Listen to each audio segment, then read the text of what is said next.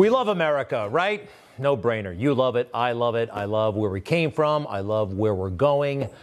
But right now, to be honest, uh, we got a problem. I'm not too fond of America as it is right now. Stupid, depraved, and rather sick.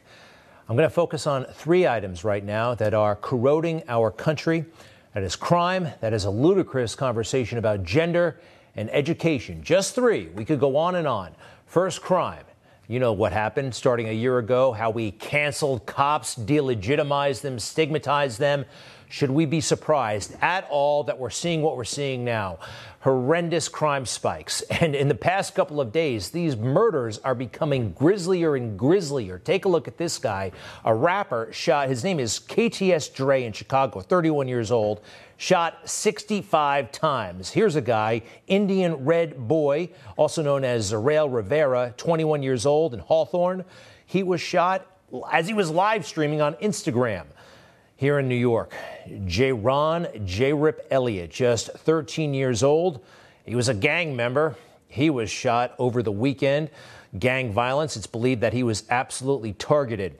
You know, Barack Obama was onto something back when he had strength, bravery, or maybe he was just trying to con us, but he talked about the absence of black fathers in the African American community.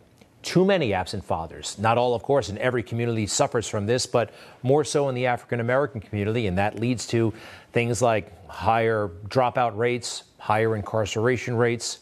We can go on. The violence has been never ending, it seems. Take a look at this. These two kids, they were shot along with that 13 year old Ron I told you about. Uh, these kids a little bit older in the same gang fight up in the Bronx. Uh, Ramon Gil Medrano, 16 years old. Ty Swish, 19 years old. Then we have Shaquille Walker, a three year old boy in Buffalo, New York, came out to see the fireworks. So he wasn't involved, of course, but someone fired a gun. He was killed. Justin Wallace, 10 years old, from Queens, New York. This is happening all the time, and our so called leaders don't seem to care. The increase in crime, they're treating it like it's the weather, but you could have predicted it like a clock, okay? Take a look at these numbers when you compare where we were just a short time ago. Here in New York City is perhaps, uh, gosh, it's very close to home, of course. I see it firsthand. This situation is out of control. So, we know, you know, the far left, Democrats, they set the conditions for this to happen. So, what are they coming up with? The most anemic non solutions ever. Joe Biden hosted a summit of sorts on crime. You think Joe Biden has any unique ideas, compelling ideas on how to fight crime? And nobody at the table was equipped to find the solutions. It was pathetic. But we're going through the motions. Joe Biden, um, it's kind of fitting that's happening on his watch because he perpetuated urban myths during the campaign that were just untrue and so dishonest. I never had to tell my daughter if she's pulled over, make sure she puts for a, traffic stop, put both hands on top of the wheel and don't reach for the glove box because someone may shoot you.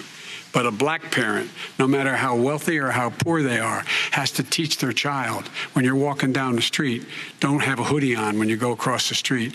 Making sure that you, in fact, if you get pulled over, yes, yes, sir, no, sir, hands on top of the wheel.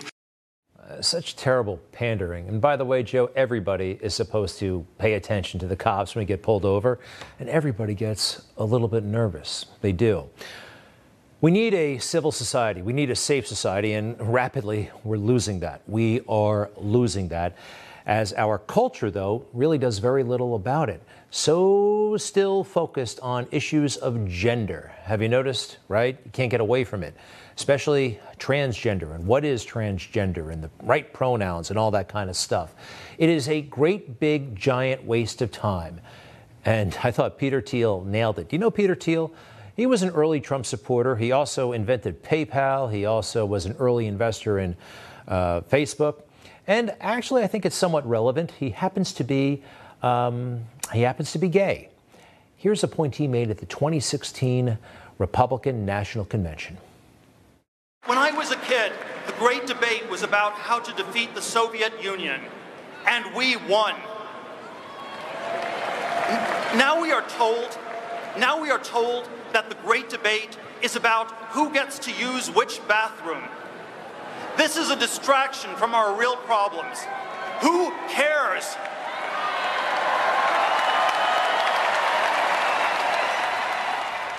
I thought that was a great moment. Who cares? And it is a distraction. And when he was growing up, yes, folks were focused on big things like getting to the moon. But uh, somehow people still care, or at least the culture is still consumed with issues of gender and promoting transgender and aberrant behavior as if it should be the norm.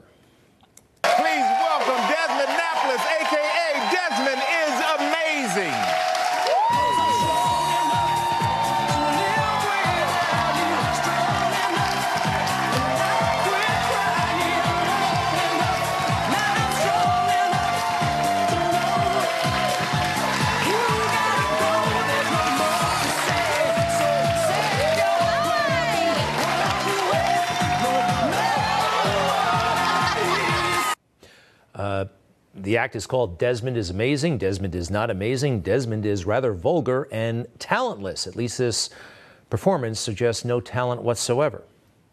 You're one of the youngest and first drag queen slash kids, mm-hmm. and I've heard I've heard that you've gotten messages from young adults who look up to you for being who you are. What are some of the notes you've gotten? Some of the notes I've gotten are like that you inspire me very much and I wish I could have had the support that you have. What about that audience, huh? Does the audience really like that stuff? It's interesting how they just go along. Did somebody hold up an applause sign and everybody's whooping and hollering? This is um, this is aberrant. This is I don't think this should be celebrated. Not when you're 11. Gender dysphoria, by the way, is a disorder. Gender dysphoria refers to psychological distress that results from an incongruence between one's sex assigned at birth and one's gender identity. According to the American Psychiatric Association, this is a disorder, at least it was up until a few minutes ago. Uh, yet we celebrate it like it's um, more than acceptable, like this is a better way to be almost, and it's not. At least it shouldn't be, in my opinion. Now to education. that teachers' union, some of them, as bad as we thought. Mark my words, our union will defend any member who gets in trouble for teaching honest history. We have a legal defense fund ready to go, and we are preparing for litigation as we speak. Honest history, honest history. What she's getting at are projects like the 1619 Project from the New York Times. They've heard about this, and Nicole Hannah-Jones. This is junk. This is junk history. Uh, it's been disproven. It has no merit whatsoever. They're trying to say that uh, America was founded because the founding fathers wanted to have a country where they could let slavery flourish. That's why we bolted from England. Now, any respectable historian in the country has said this is nonsense, but this revisionist history, they're trying to push it, push it big time, and it's been embraced by the teachers union. You just saw that. Folks, this is a dark time, but we can prepare ourselves. We can push back, and we got to be smart about it. This is beyond uh, making fun of political correctness. I want to recommend a book that I think is fabulous and it may take uh, some time to get through. It's called Speechless Controlling Words, Controlling Minds by Michael Knowles. And it, uh, it's a bit of a history lesson on how we got here and what we can do next. Here is a chunk. Uh, let's take a look. Lazy liberals of the left and right parrot slogans about the marketplace of ideas without ever taking seriously the radicals' complaint that someone sets and enforces the rules of the market. Uh, they don't even inquire into the providence of that phrase, which entered into the American mind in 1953 through a concurring opinion written by the infamous sophist William O. Douglas in United States versus Rumley. Here again, one sees the trap of political correctness, which posits a false dichotomy between accepting radical new standards or abandoning standards altogether. Either way, political correctness achieves its purpose of overthrowing traditional society. All right. It's not exactly Nelson DeMille. I, I had to read it a couple of times, and this is a book you study. You don't necessarily plow through. But these kinds of projects, I think, are worth it because this fight is a bit more complex than we realize. A lot of conservatives, as President Trump said at CPAC, think it's all about fighting over who gets on the Supreme Court and policy differences. No, this is much broader, pervades the culture, political correctness. And books like this, I think, can help. Our founding fathers, they set out a great, great document, um, but I feel it's being undermined. You know it, I know it. You know what's interesting? The folks in Cuba right now, what they are doing, all the stuff that is coming here in America that's in its early stages, well, it's been flourishing a lot of it in Cuba for a long time. And look at what they're doing. Look at what they're doing. It's actually, in its own way, inspiring. We'll be right back.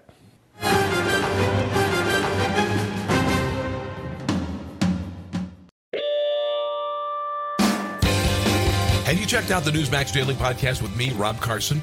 You get daily news, insightful commentary, and believe it or not, comedy. Check it out wherever you listen to your favorite podcasts or at newsmaxtv.com slash podcast. All I can say is that the fake news just doesn't get it, do they? If somebody tells you, oh, the fake news, they're not so bad, they're not so fake, they're not so biased, just give them one name Ted Kennedy, the late senator from Massachusetts, huh? Ted Kennedy. You know, um, Ted Kennedy, he killed a person. He really did. Yet, he went on to run for president, and his endorsement was actually coveted by Barack Obama. They became pretty good friends, I'm told. Yes. And uh, the crowd went wild when Ted Kennedy endorsed Barack Obama back in 2008. I have come here tonight to stand with you, to change America, to restore its future, to rise to our best ideals, and to elect Barack Obama President of the United States. The fact that this guy could show his face in public, I think, is one of the strongest indictments of the fake news. He killed a person. He did. Mary Jo Kopechne, a young woman in her 20s, uh, in a car, a passenger of Ted Kennedy, who may have been drunk, who knows. He drove into that creek there, Chappaquiddick, and she drowned, and he swam for it. And then he walked to the safety of his hotel room. Hmm? Here he is the next morning, clean, dry, hasn't yet told the cops what happened. Here he is with a neck brace at her funeral sometime later. What the hell happened that night? We'll probably never know. All in July of 1969. You know, the 52nd anniversary is coming up. Kennedy luck, it's almost always eclipsed by the anniversary of the moon landing. Kennedy was able to actually run for president, even against an incumbent president of his own party. He ran in 1980, came pretty close actually to knocking out Jimmy Carter. So, if anybody ever says that uh, the media, they're not really biased, no, just think of Ted Kennedy and that his endorsement after all those years was still desired by Barack Obama. And then remember Mary Jo Kopechne, left in that car to drown by Teddy Kennedy. So, you want to know how to make it big in the Beltway? Lie a lot, like this journalist right here, so called journalist, Michael Bender. He wrote a book about Trump, another one that's full of lies, and he goes for a totally over the top one. President Trump said nice things about Adolf Hitler. It's ridiculous. Now, I know he's a liar. By the way, in this book, he tells the Charlottesville lie that Donald Trump said that neo Nazis and white supremacists were very fine people. Remember that? It's been repeated so many times. It's in this book. What does he leave out, though? What President Trump said that day. He wasn't talking about the Nazis and the skinheads and the white supremacists. And you had people, and I'm not talking about the neo Nazis and the white nationalists, because they should be condemned totally. The Charlottesville lie. That's the truth. And everyone in the fake news continues to tell the Charlottesville lie. This is also in the book, and another reason why I don't believe anything he says, especially about Hitler. Remember the Juneteenth uh, situation? Two days after announcing his rally, Trump turned to a Secret Service agent who was black and asked him about Juneteenth. Yes, the agent told Trump, I know what it is, and it's very offensive to me that you're having this rally on Juneteenth. Folks, on its surface, I can tell you this is a big whopper of a lie. First of all, listen to how Barack Obama spent his Juneteenths while in office. As I've said, uh, Angela and I don't exactly look like previous German and American leaders. At the White House, he had uh, the old Bulls theme song, and it set a very high bar, uh, as if I was Michael Jordan coming out. President Trump, I'm sorry, President Obama cracked jokes on Juneteenth. He didn't do anything to commemorate it other than putting out a paper statement on Juneteenth. So we're supposed to believe this that a black Secret Service agent told Donald Trump that he found it offensive. Let me see that quote again that he found it offensive that the president was having a rally on Juneteenth. I simply don't believe it. I don't believe it. And I said so on the show, and I'm saying it now. The author of this book, he responds to me. He says, Oh, why didn't you reach out to me? Take a look at this. Had Greg Kelly USA reached out before accusing me of lying, I could have pointed him to the year old interview transcript where Trump himself first told me the story about how he changed his Juneteenth rally after speaking to one of his black Secret Service agents. Well, yeah, you are a liar. And why would I contact you if you're willing to lie? This is the Bible. This is what they're all going for. Uh, this is a flawed book, a flawed movie uh, about Nixon, Watergate, all that stuff, and it's full of falsehoods. Here's a big doozy of one Deep Throat and how Woodward would signal Deep Throat with a red flag on a balcony. This is, my friends, fiction. It's total fiction. I've actually stood on that balcony, and there is absolutely no way in the world that the deputy director of the FBI was going up that alley to take a look at that flag. It's impossible. And they know it's impossible. They know it didn't happen. They sexed it up, having no idea that anyone would be reading the book 50 years later. But who cares? Because they got a movie out of it, and some of the biggest actors in the world actually played Woodward and Bernstein, Dustin Hoffman and Robert Redford. That's what they want money and fame and all the stuff that goes with it. What a silly game. The truth does not motivate them. All right, folks, now this. Black lives matter. Black lives matter. Black lives. Do matter, but not the way the Black Lives Matter movement says. They only care when a black life is taken by a white cop. All lives matter. Black lives do matter, including the life of 18 year old Miles Thompson, shot and killed Thursday on the west side of Chicago. He would have been, today would have been his 19th birthday. He has two younger brothers and a younger sister who say he was their role model. Thompson was on his way to visit his dad early in the morning when someone shot him several times in the chest. He was found unresponsive in an alleyway right next to his father's house when his younger brother went out to look for him. I told my dad that um, Miles was out there sleeping, and he said, um, "Go check on him." I saw blood. I ran inside. I told my dad, go downstairs. Miles is out there and he's not asleep. He didn't hang out on the west side. He didn't know anybody on the west side. Thompson was a 2020 high school graduate and got a scholarship to play football at St. Ambrose University in Iowa. Family says he was well liked, had no enemies. So far, no arrests.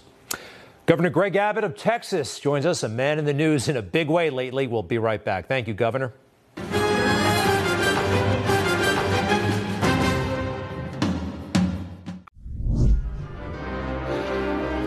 Look at all those Texas Democrats having a grand old time skirting out, skipping their responsibilities as legislators because they don't want to vote for this. Uh, this bill that could shape up voting in Texas. It's pretty wild. There is now technically some sort of warrant out for their arrest.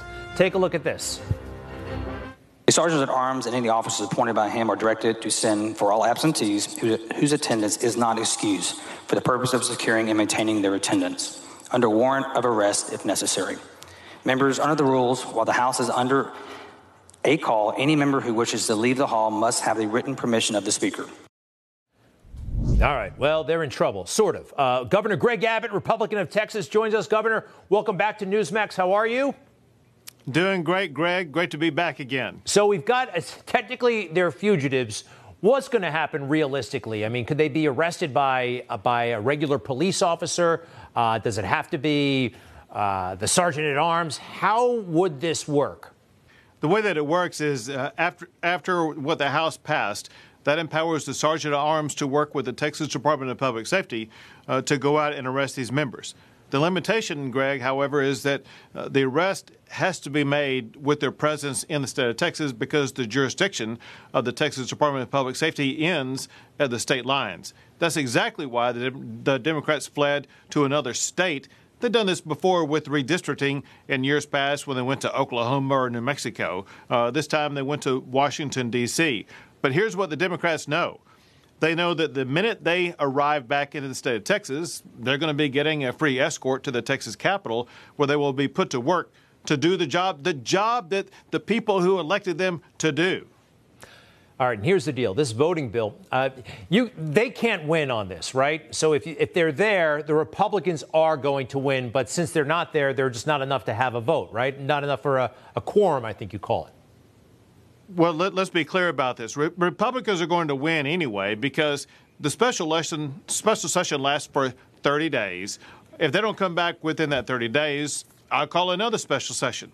If they don't come back during those 30 days, I call another special session. I'll keep calling special sessions all the way until the election next year. They're going to have to come back sometime, and they're going to have to face up uh, to what the voters put them in office to do, and that is to show up Greg, think about this. If you didn't show up for your job, would you? They're, they're, they're fully stocked.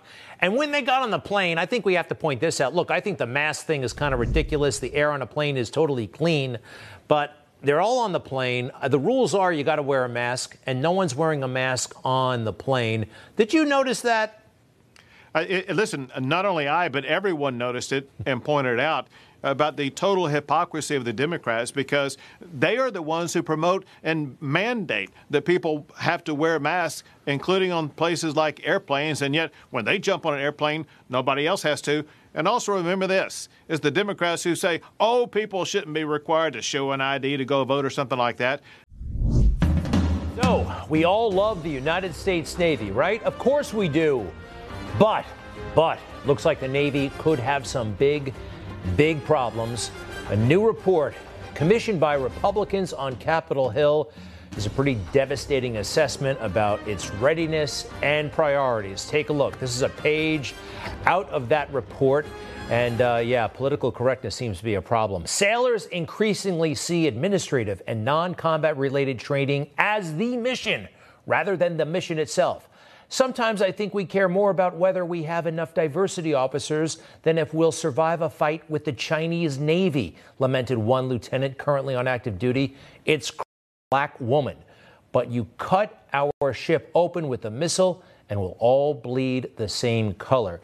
You've probably noticed by now that the entire country seems to be obsessed with wokeness, and unfortunately, that includes our military. We are joined by one of the co authors of this report. He's retired Rear Admiral Mark Montgomery of the United States Navy. He is a senior director of the Center on Cyber and Technology Innovation at the Foundation for Defense of Democracies.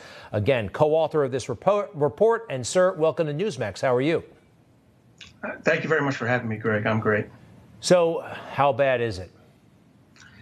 Well, we were um, I would say I was most surprised at the perceptions that were held by the junior officers that were interviewed. I, understood from my own career the underinvestment in surface warfare, the poorly resourced and executed surface ship maintenance programs had had a really corrosive effect on the ability of the surface navy to do its mission. What surprised me was the uh, insightfulness, of the uh, you know, nearly 100 officers we interviewed, and, and these were an hour-long interviews. Uh, officers enlisted mostly from the surface warfare community, so real deep kind of oral his, his um, history interviews, and and they came out with a clear feeling that there was an insufficient focus on warfighting, and it was driven by this underinvestment in training, poorly resourced maintenance, and over execution of administrative uh, uh, assignments at the you know at the loss of tactical training capabilities.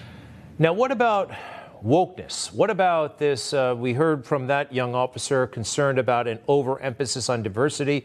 I'd like to play uh, a soundbite, please, from the Chief of Naval Operations. This is the, the top sailor, the guy, the top admiral in the Navy, speaking about critical race theory.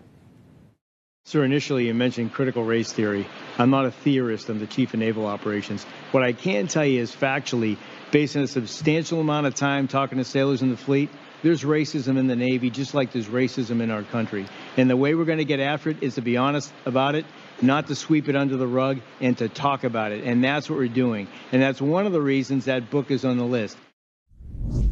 Talking about one of the uh, more controversial books on their reading list, I think it had something to do with white fragility. Um, look, I served in the military, you served in the military. I didn't see it as a problem. I just didn't. Um, and it, it wasn't a thing that came up in conversation. Granted, we're both Caucasian, but I don't think we're blind. Just your experience, sir.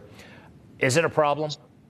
I, I did not see that as a problem. Um, I'll also say that in this report, we didn't get any indication of that. Now, I will say the interviews were conducted uh, over 2020 uh, before this this uh, specific critical race theory issue kind of popped into the in, into the in the, came out in the popular culture and um, and before any changes to the CNO's reading list. I, I, will give you one irony, which is that I did not get a feeling reading all these interviews that anyone was reading the CNO's reading list. But um, I, will leave it to just say that that while our our uh, our surveys didn't reveal any discussion of this, their broader issue was just the paralyzing amount of administrative training. And, and I'll give you one other data point.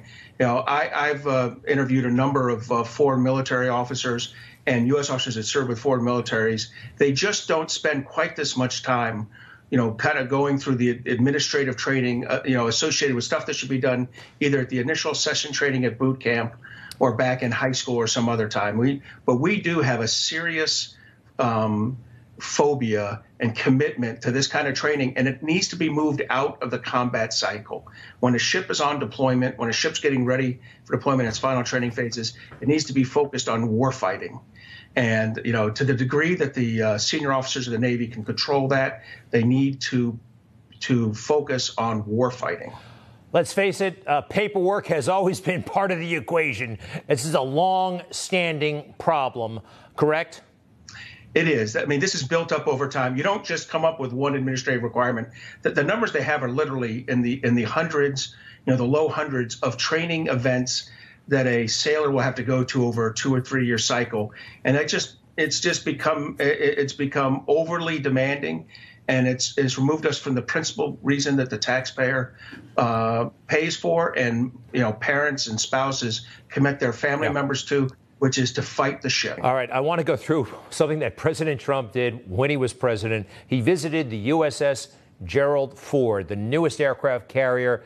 We now know there are all kinds of problems with this ship. One of them is the catapult system. It's a new electromagnetic catapult system. Now, to a lot of folks watching, they might think, uh, well, so what? But here's the deal. For many, many years, it was a steam catapult system for all aircraft carriers. You see all the steam, you've seen it in the movies, right? Well, they got rid of the steam and they're using this new system, which is kind of screwed up, quite frankly. And President Trump, just speaking at CPAC just the other day, really cut through all this stuff in a pretty unique way.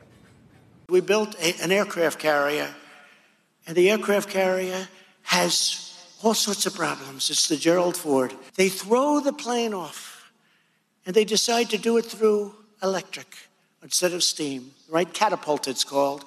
So they have a catapult. And for 60 years, it's been steam operated. They decide to do it, let's make it out of electric. I went to visit the ship. And I wasn't interested in seeing the admiral. The admiral said, Sir, Admiral so and so, the thing's out to sea trials, it's not working. And I said, uh, Admiral, honestly, I think you're a wonderful man. Very good looking guy, actually. You like central casting, but I want to see the catapulters. So I meet these five guys, real great guys. They're catapulters. How long have you been doing it, Jim? Sir, 21 years. I said, let me ask you, you have a problem with it? Absolutely, sir, it doesn't work. Why? He said, because you If it breaks, you have to go through graduate school at MIT to fix it. And with the steam, we had the same power or more, and we could fix it with a blowtorch and a hammer. You know, I love that story. And take a look at these pictures. It really happened the way he described. He meets the admiral and he wants to see the catapulters. He wants to see the deck crew. He meets the deck crew right away. I show that, number one, it's interesting that he can cut through the command noise. You know what it's like. The admirals will tell the boss, the commander in chief, one thing. The troops on the ground, the sailors on the ship, will tell the boss something else if they can, or somebody like you on the outside that you can't get from the brass. Well, uh, well, we know I wasn't that admiral because of his description uh, of the good look. But uh, I will say that, um, look, the Ford class definitely has had some growing pains here. And I say this as I commanded a carrier strike group. I've been launched off a catapult, you know, uh, you know, 40, 50, 60 times in different types of aircraft. Um, I, I understand the value of steam catapults. I, I, do understand why the Navy is trying to modernize and shift. Um, but what I will say is, in the Navy's acquisition program across the Ford class, the DDG 1000, and the LCS, our last three surface ships that we've tried to build, um, we've really struggled with too much change in each ship class.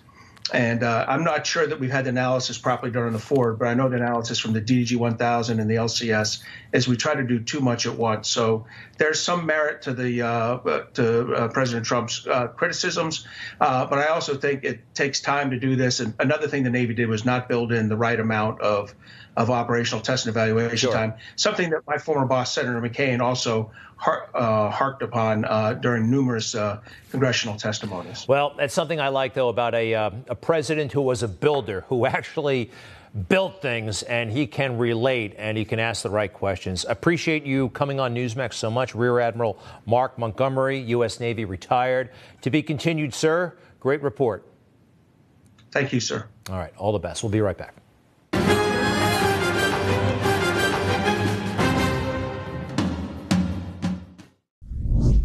Powerful and impactful work, according to the gallery owner who will sell Hunter Biden's art this fall.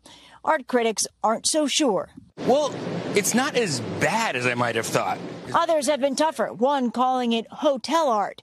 But the gallery says it values some of the first time artist paintings up to a half a million dollars. You could get a work by Matisse or Degas for a similar amount of money. How much of that is the name?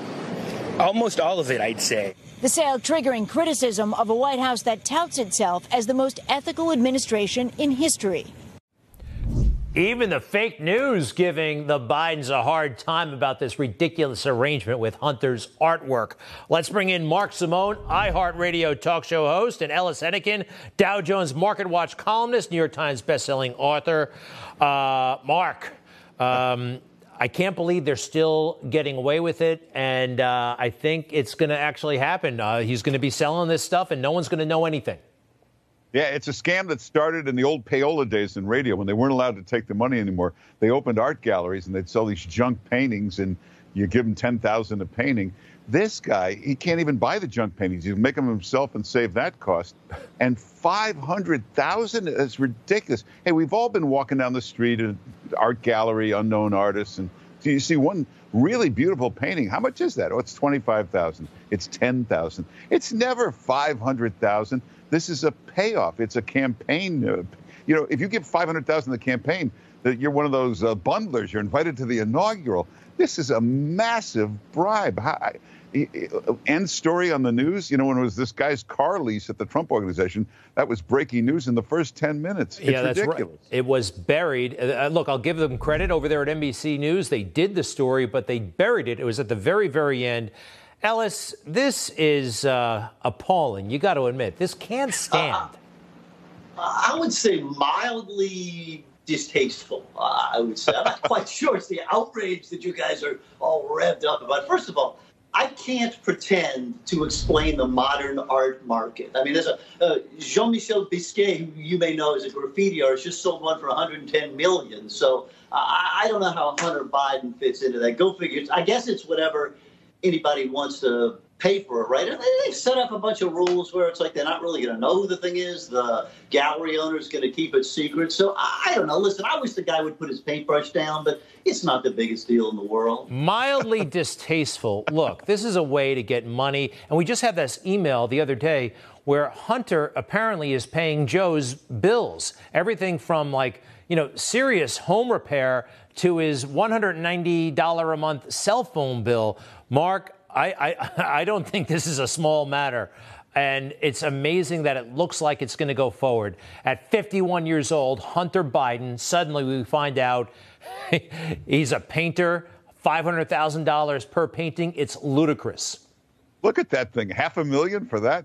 But he's going to sell so many of these. This will end up being 10, 20 million dollars into the Biden family uh, bank accounts. It's uh, a disgusting. Uh, you know, they, they, came up with this uh, system that they think will protect them. We'll make the buyers anonymous. That makes it even worse. These are bribes. We don't want them done behind closed doors. Let us know who it is. And you know what, Ellis? Let's face it. A wink and a nod. Oh, you can. Uh, you know, I have an art gallery. Oh, you do. You know that kind of thing. This really. No, Ellis. This is a real thing. This, and, is, this and, is what I would say. Go ahead. Go ahead. This is what I would say to you. I mean, the, the business activities of the adult children of politicians is a disturbing area, right? I mean, it's it's fraught with potential problems, and so it seems to me what we need to do is kind of come up with a bit of a scale of nuance here. So, so I would say this is worse than Secret Service agents wearing red ties at the Trump White House on election day, but it's not nearly as bad as Ivanka and Jared running half the government. How about that? Why don't we put it right in the middle between those two things? Uh, this is a massive bribery scam. This will end up being 15, 20 million dollars in out and out bribery. It's uh, awful. You all too much. You're making too much of it. Trivial problem. I mean, they're getting a Democrat pass. They're getting a Democrat pass, and actually, that pass is about to expire. Gentlemen, I got to go. Great stuff, Ellison Mark. I'll be right back. Enjoyed it. Stand by for Stinchfield.